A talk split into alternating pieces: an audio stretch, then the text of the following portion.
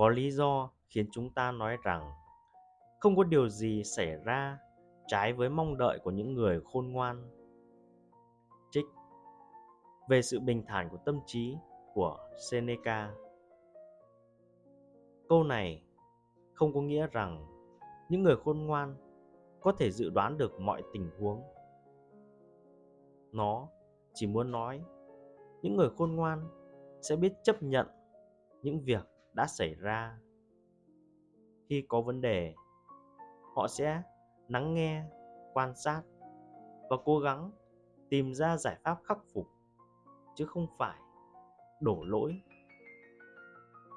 Nếu như không thể có một giải pháp nào phù hợp, họ sẽ chấp nhận buông bỏ thay vì cố gắng trèo trống một cách vô vọng và tạo ra những sai lầm còn lớn hơn, chỉ để chứng minh bản thân mình luôn đúng.